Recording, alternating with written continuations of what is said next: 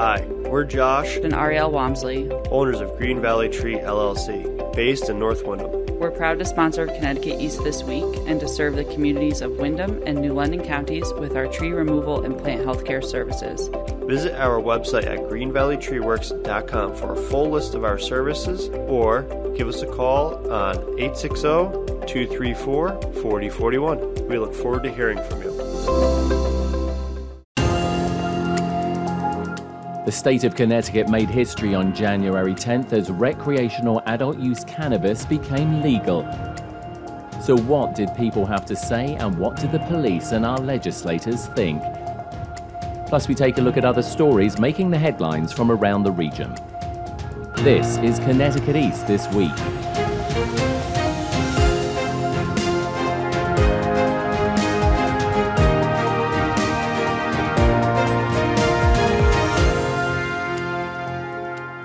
Hello, I'm Brian Scott Smith. The state of Connecticut made history on Tuesday, January 10th this year as adult use recreational cannabis went on sale, making it legal for anyone over the age of 21 to purchase cannabis and cannabis products without having to look over their shoulder or go to a nearby state where it was already legally available. So, what does this all mean for people, police, and Connecticut? Well, it's early days, and of course, illegal use of cannabis has been happening in the state for years. So, will the fact that it is now legal make any difference or not? I went down to one of the two medical marijuana dispensaries in eastern Connecticut that have been given clearance to sell adult use cannabis right now to find out more. We start our main story with Ben Tinsley, the general manager for the Botanist Group of medical marijuana dispensaries in Connecticut, as he kicked off Adult Use Cannabis Day on January 10th at 10 a.m. at the group's Montville location. Good morning, everybody. Thank you so much for joining us on this momentous occasion in the state of Connecticut, uh, more precisely in the city of Montville. We're very excited to be here to open adult use recreational sales at our hybrid operator, the Botanist in Montville. It's a very exciting day for us and the rest of the state of Connecticut, its residents and participants in this wonderful industry. We're going to have a few remarks from some of our local leadership to usher in our new business. And with that being said, I want to go ahead and introduce the mayor. Sir, if you'd like to go ahead and give us a few remarks. Thank you. Thank you, Ben. Um, First of all, thank you all for coming. It's uh, it, it, truly is a momentous occasion uh, here for, for not only the town of Montville, but the region and the state of Connecticut as a whole. Um, you know, Montville has been uh, on the forefront of uh, cannabis uh, since we had the medical marijuana, one of the first medical marijuana facilities in the state here in town. Um, this is what we, we just view as a natural evolution of, of the cannabis uh, industry, and we're proud that Montville has been chosen as one of the sites to do it and I think likely they were chosen because we have a good partner with the botanist. Uh, they, have done a fantastic job here.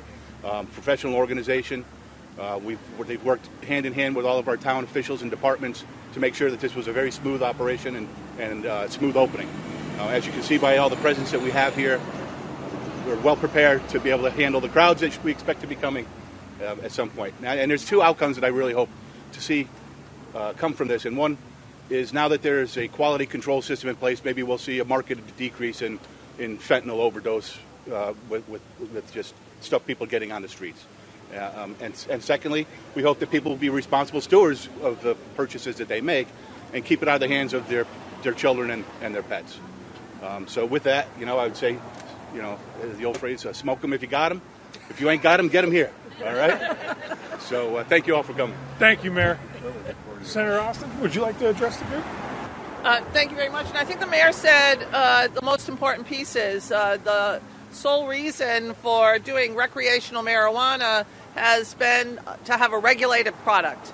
And having a regulated product makes it much safer for everybody. We can start decreasing uh, the amounts of uh, fentanyl that are in our communities. And uh, I can't wait to see this. Um, uh, be so successful.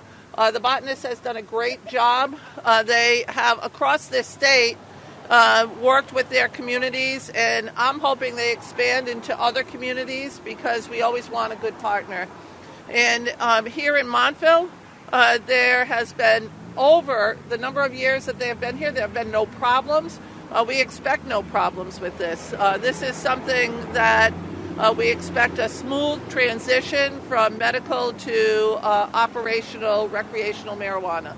So I'm very pleased to be here today and very pleased to have supported this piece of legislation as it made its way through the legislature. I think in the Senate we voted on it three times in one night. So thank We you very there. much. We really appreciate it. Thank you. Absolutely. Congratulations. Thank you very much, Senator. We appreciate you. it. Thank you for coming. My name is Kate Nelson, and I am the Senior Vice President of the Midwest and the New England regions for Acreage Holdings. Kate, ever so many thanks for the interview. Acreage Holdings, of course, um, owners of The Botanist and uh, no doubt other fine establishments as well. What's the feeling today here in Connecticut? You are one of the first nine medical dispensaries being able to sell adult use recreational marijuana in the state. You know, we're tremendously excited. Uh, I think thus far we've been able to have a, a positive patient experience for all of our guests since we started operating, and we're excited for the community to now have access on, on a larger scale and get to see the products that the state of Connecticut's producers are, are making that we are able to sell. So we're thrilled. A lot of planning. Our team has done a phenomenal job in making sure we're ready for this, and we're making history today. So we're, we're thrilled. It's been a long time in coming here in the state, and of course, still at federal level. Marijuana is considered a Schedule One drug. Are you hoping that the more states like this, because it's not just Connecticut, we've also got a few other northeastern states that have, have now, you know, allowing adult use. Do you hope that this is now going to like really focus the federal government and say, hey, it's about time you review this? Absolutely. Know, I think that we continue to see states passing their own programs and coming up with their own legislation because they understand the people here want this and they want safe access to products that they know are tested. So, as we see states continue to pass legalization, I think it highlights to the federal government we need to do something to, to make changes because right now, as, as operators, it's very challenging. Even though there's legislation at the state level, there's still a lot of federal provisions and, and things like taxes and, and banking that make it very difficult for operators. So when the federal government does make a decision to reschedule or deschedule, that will benefit the industry as a whole as well as any guest who visits any establishment. One of the other things that was said here today at the ribbon cutting is that it's going to be a time where people will be able to get hold of cannabis that's been regulated. I mean, just explain to us a little bit about that because obviously, as a medical marijuana dispensary, that's top priority for you. Absolutely. I, one of the, the biggest reasons someone would want to shop at a dispensary is because you know the products are safe, they're tested, and they have labels that tell you the THC content, the CBD content. All of that information is available. And that's something that obviously illegal cannabis that, that doesn't exist. You know, there's the child resistant packaging. There's so many things about it that make it a safer product for someone if they choose to consume. And they're more informed about what they're purchasing. And, and that's the most important thing. Your guests really need to know what they're buying so that they can use it safely. You've seen this happen before in other states where obviously adult recreational cannabis was uh, legalized before Connecticut. What are you expecting here today? I mean, we've got the police here.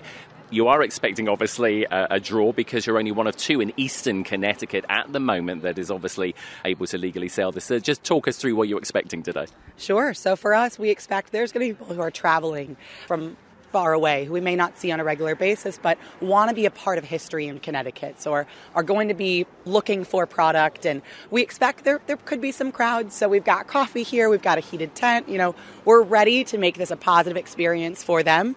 As long as they're patient with us we'll make sure that their first transaction in the state of Connecticut is a pleasant one many people who come here today, it is going to be potentially their very first foray into using medical, uh, into using marijuana or cannabis.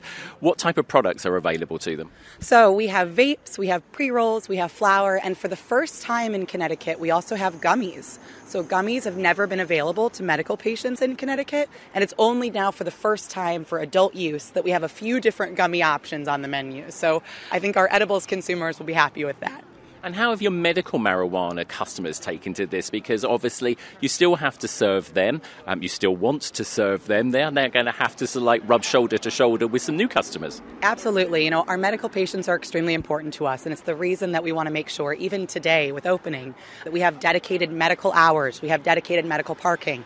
You know, our medical guests don't wait in the lines. They immediately get to go in, they see the staff members, they already know, they know the menu. So we want to make it as smooth of a process as it can be for them. I do think some patients have been stocking up over the last week in anticipation of maybe trying to avoid the crowds today. But we wanted to make sure that any of our medical guests who do need to come in are making sure their, their needs are met. Uh, we were running a 20% off all of our medical menu this morning from 8 to 10 as kind of an early bird special. And we, we did see some decent crowds coming up to take advantage of that. So we're, we're built on a foundation of our medical patients. We want to make sure we still take care of them, even as our outreach uh, expands.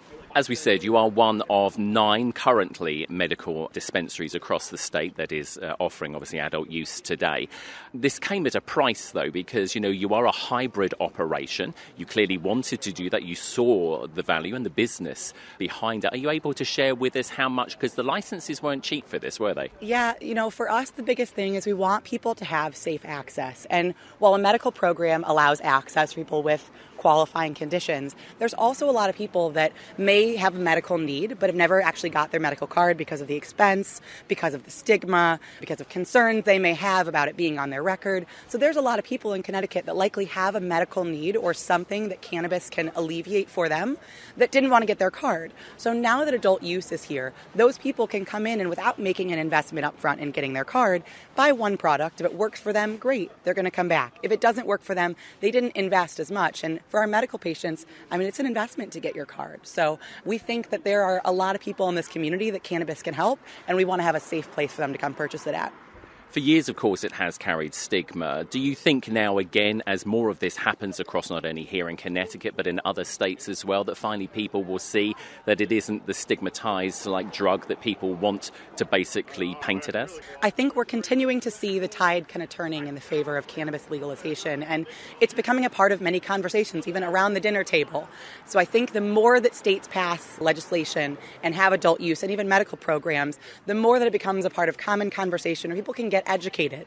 You know, one thing it's still surprising to me to find is that there's people who don't know the cannabis program exists, who didn't know medical cannabis exists, who are interested to learn that adult use is finally happening.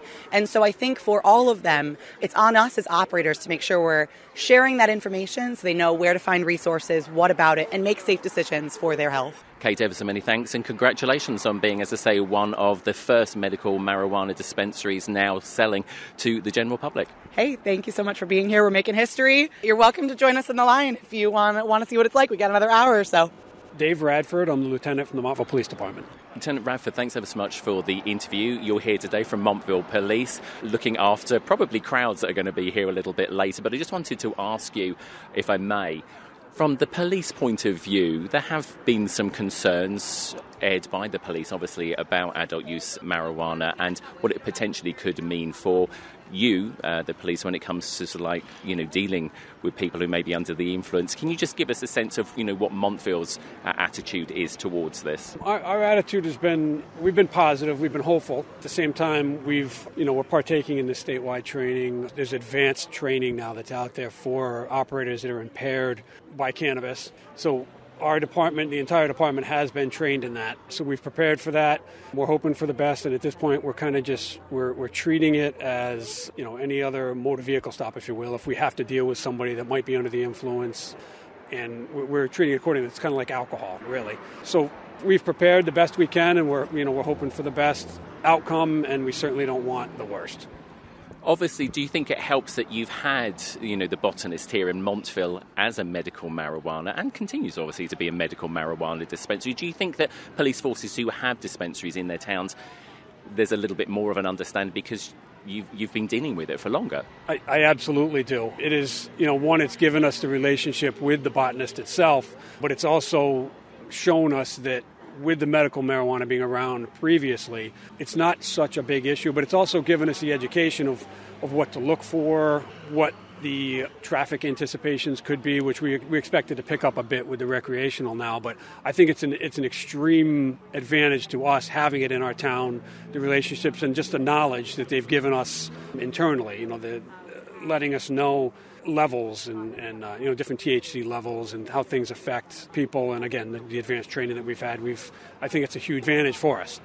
Obviously as part of the community and, and you know the force that looks after the town of Montville, you get to speak to people here on a fairly regular basis. Have you had any sort of reactions from people generally about you know what is happening here? Have they been positive or negative? Any anything that's been coming to the police department? Because often, of course, the police department is seen as a place where people will just go and vent their feelings about something. Right. We we haven't really had too much feedback. Um, we've had a little bit here and there, but it's been pretty neutral. Nothing. Uh, nothing leaned one way or the other. Final question to you, and thanks ever so much for your time, Lieutenant. Um, obviously, the Police Accountability Bill came in. Then, of course, we've got this now. To a certain degree, I mean, has the Police Accountability Bill, will it hamper you or help you, you know, as we move forward with things like this? There's a lot of different schools of thought with the Police Accountability Bill. Um, there's a lot, in my opinion, that was rushed through and not completely thought through. I just hope that the legislation continues to improve on the bill and, and make things better for everybody.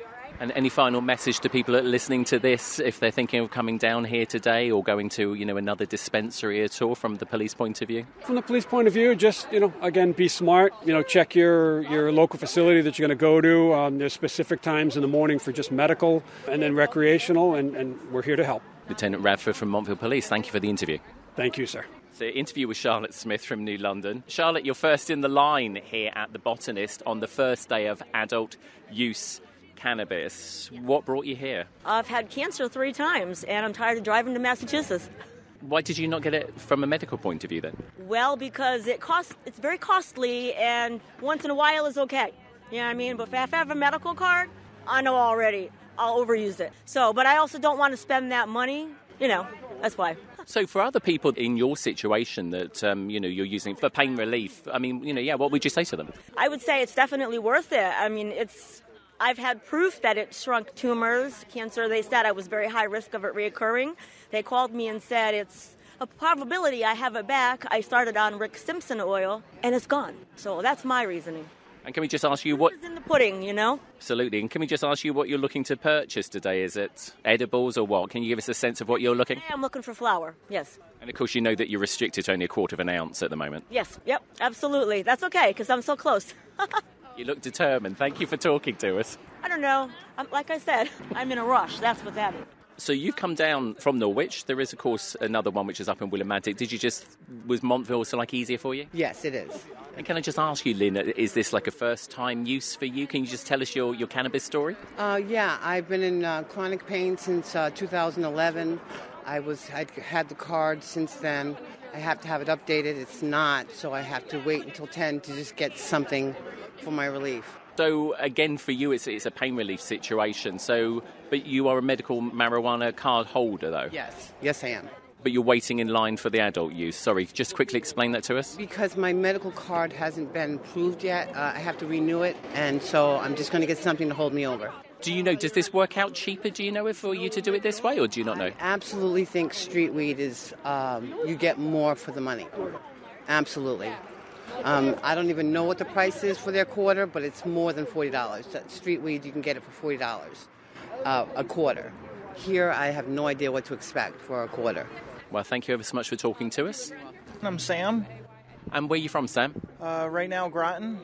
So you're at the Botanist in Montville, first day of adult use recreational marijuana being sold. Can I just ask you what your marijuana journey is? What brought you here? Yeah, I'm from Florida, which is a zero tolerance state, so I figured it's nice. You're not meeting in a dark alley to get $20 worth of something. You can buy it from a store. So, what are you looking for today, obviously, here at the Botanist? Because, uh, you know, there is a limit at the moment as to what you can actually get in Connecticut. Uh, just flower, man, you know, keeping it classic. And what about the edibles? Because it's also edibles are available for the first time here in Connecticut as well. Or is that not your thing? No, no, definitely not, man. You can't predict it. for anybody who's listening to this, who's you know possibly considering so like using um, cannabis, I mean, what, what would you say? Because there's still there still seems to be a lot of stigma around it, doesn't there? Right. Uh, I mean, if it's for you, it's for you. If not, man, you know, you got to just live your life. Sam, many thanks for talking to us. All right, no problem. Thank you. I also caught up with Republican State Representative for the 43rd District, Greg Howard, who is also a current serving police officer in Stonington, to get his thoughts on the new adult use situation. We did some things wrong in that bill. Most namely, you know, we've told our police officers if you observe somebody, you know, smoking marijuana while driving a vehicle, you can't pull them over for it. I think that was completely irresponsible. It's one of the main reasons I voted no. We told the people of Connecticut if you give marijuana to a person under 21, we're going to make that a misdemeanor, whereas if it's alcohol, it's a felony. That didn't make any sense either. So Look, I have concerns because you know the, marijuana was prevalent in this state. I mean, that's no big secret. I mean, I've been a police officer a little over 20 years. It's been around forever. But the idea that now it's legal, are people going to be driving more under the influence of marijuana? Probably. How are we going to address that? It's still kind of an unknown. It's a difficult you know measure. Uh, we don't have the DREs in the state of Connecticut like we do the officers trained in roadside sobriety tests for, for alcohol, which are scientifically proven tests. They've been around forever. We don't have a measure of that sort of thing, and, and it's I shudder to think what the fallout might be. You know, there's always a risk. You know, anytime that you any any type of legislation, you know, there's always going to be some sort of a fallout. But I think this one, we were irresponsible about it. I, I, have serious concerns, and I feel like our folks, you know, now they can use it legally, going to be more apt to just be outwardly doing it and, and drive cars. We'll see. You know, I don't want to sit there and predict it. I'm never one of those fear mongering types, but I do have a lot of concerns about it, and certainly we'll see how it plays out. We'll keep following this story as more adult use cannabis stores open up across the state throughout the year. And to give an idea of how popular adult use cannabis is so far, on January 10th from 10 a.m. to 5 p.m. that day alone, according to a press release from the Connecticut Department of Consumer Protection, who have overseen the adult use cannabis legalization in the state, According to tracking data on that day, the state recorded $251,276 in adult use cannabis sales. The release went on to say they had no reported issues at any of the retailers on day one and were proud of the successful launch of the regulated adult use market in the state.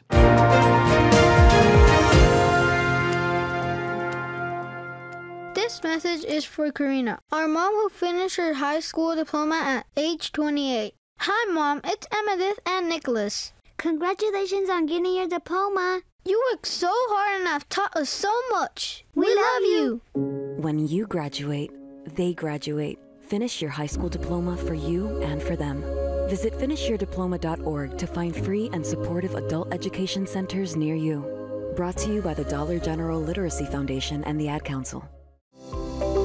Green Valley Tree LLC is proud to sponsor Connecticut East this week. Contact Green Valley Tree LLC for all your tree removal and plant health care needs and more.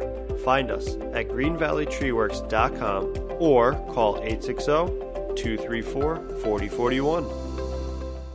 Time now for a look at other stories making the headlines this week. Governor Lamont's State of the State speech recently addressed numerous issues affecting Connecticut, but some feel it was lackluster and didn't go far enough.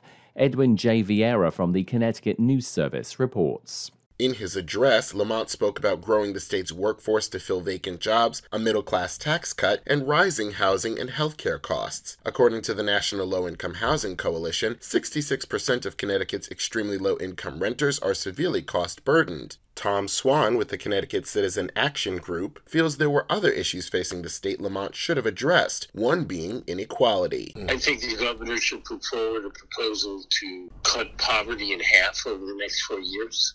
I think he should make a commitment to giving every child a real equal opportunity through education. I think Connecticut should be a real leader in terms of climate justice. Swan adds that healthcare corporations don't need to prioritize profits to make healthcare affordable. He feels the big highlight of the speech was Lamont acknowledging there's a housing affordability problem in the state. Overall, he's confident there will be movement in these issues, but he's not sure how much will be done in the course of this year. I'm Edwin J. Viera. In the day this week, residents in Montville have voiced their concerns about noise at the town's new salt storage facility being managed by Gateway. At a public meeting recently, one resident, Richard Daigle, voiced his concerns about the facility, which is just 400 yards from his home. Daigle told the council meeting he had concerns about the increased traffic on Depot Road and trucks blocking residents' homes and driveways. He also asked why the town is not currently purchasing salt from Gateway and what other materials will be stored at the facility in the future. The site is the former home to the AES Thames Cogeneration Facility, which shut down in 2011, and West Rock Paper Mill and Packaging Plant, which closed in 2020. Attorney Harry Heller, who represents Gateway, also addressed the council, though he said he and Gateway will look to address the complaints received by the town's planning department. He reminded those in attendance that the property is an industrial zone and had been approved by the Planning and Zoning Commission. In the Norwich Bulletin this week, dueling legal motions were filed recently by the Killingly School Board and proponents of a 2022 school based health centre proposal, following fresh discussions on the issue and ahead of the start of a state inquiry. The Killingly Schools Board of Education is expected to discuss and possibly act on a recommendation by a board subcommittee to contract with Community Health Centre Inc. or CHCI and allow the group to operate a school based health centre at Killingly High School. The discussion comes months after the board voted against a proposal to engage Generations Family Health Centre to provide a similar student behavioural health service. That rejection in March led to a citizens' petition, a State of Department Education investigation, and subsequent ruling by the State Board of Education to hold a formal inquiry into the board's alleged failure to meet the behavioural and mental health needs of the district's students. Also in the bulletin, a federal court judge in Hartford this month denied a motion by lawyers for the town of Plainfield school officials to dismiss three civil complaints filed by residents who claim their rights were violated by the district's pandemic policies. On January 3rd, U.S. District Judge Alvin Thompson upheld separate complaints filed by Daniel Rial and Miriam Irizarry, in which each claimed their First Amendment rights were violated by Board of Education members and district leaders. Real also alleges the same named defendants violated the Americans with Disabilities Act or ADA by not exempting him from a face mask policy. Real said he suffers from chronic rhinosinusitis, an allergies that makes breathing difficult, a condition he characterizes as a disability in his suit and precludes him from having to wear a face mask. Real and Irizarry seek unspecified costs and damages as well as a temporary and permanent injunction against the defendants from enforcing any executive orders against them in the manner complained of so as to deny them freedom of speech protected by the First Amendment as well as equal protection guaranteed by the 14th Amendment, according to an amended complaint filing. In the Middletown Press this week, a motorcade procession carrying State Representative Quentin Soldier Williams made its way to the state capitol from the legislator's home in Middletown on Wednesday. Williams, who was known as Q, was killed recently by a wrong way driver hours after he was sworn in for his third term and after leaving Governor Lamont's inaugural ball. The 39 year old Rising Stars legislator's death stunned the capital as flags were lowered around the state and hundreds attended a vigil in his hometown. The procession on Wednesday will be a final ride for the state representative from his Middletown home to Hartford. The State Police Honour Guard also attended the event. In the Chronicle this week, in an effort to improve employee work life balance and improve services, the town of Mansfield is piloting a new four day schedule for municipal offices at Town Hall. The trial period comes after Mansfield's employee union reached an agreement with the town on the work schedule pilot. The roughly six month pilot will run through June 30th. Except for holiday weeks during the pilot period, town hall hours of operation will be Monday through Wednesday 8 to 5:15 p.m. and Thursday 8 a.m. to 6:30 p.m. These hours apply to all offices in town hall excluding the Mansfield Board of Education, the Eastern Highlands Health District and the Resident State Troopers Office. Town buildings, including the Mansfield Senior Centre, Mansfield Public Library, and the Mansfield Community Centre, will retain their current hours during the pilot period. The town will actively solicit feedback from residents and employees on their experience throughout the trial period before deciding on whether or not to keep the four day schedule on a permanent basis. And in the Putnam Town Crier this week, Thomas A. Borner, president of the Putnam Area Foundation, said that awards totaling more than $43,500 were awarded during 2022 to a variety of local organizations. Among the recipients were the Northeast Placement Services, the ARC Eastern Connecticut, Woodstock Agricultural Society, and Day Kimball Hospital, among others. Borner said the foundation is pleased to aid in the support of these local organisations that provide both needed support services to the community and otherwise serve to improve the quality of life in the greater Putnam area.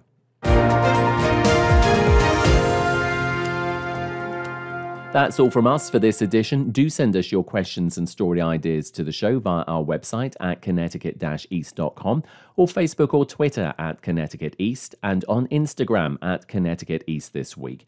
And you can listen to the show again on our social platforms on demand and by asking your smart speaker to play Connecticut East This Week podcast.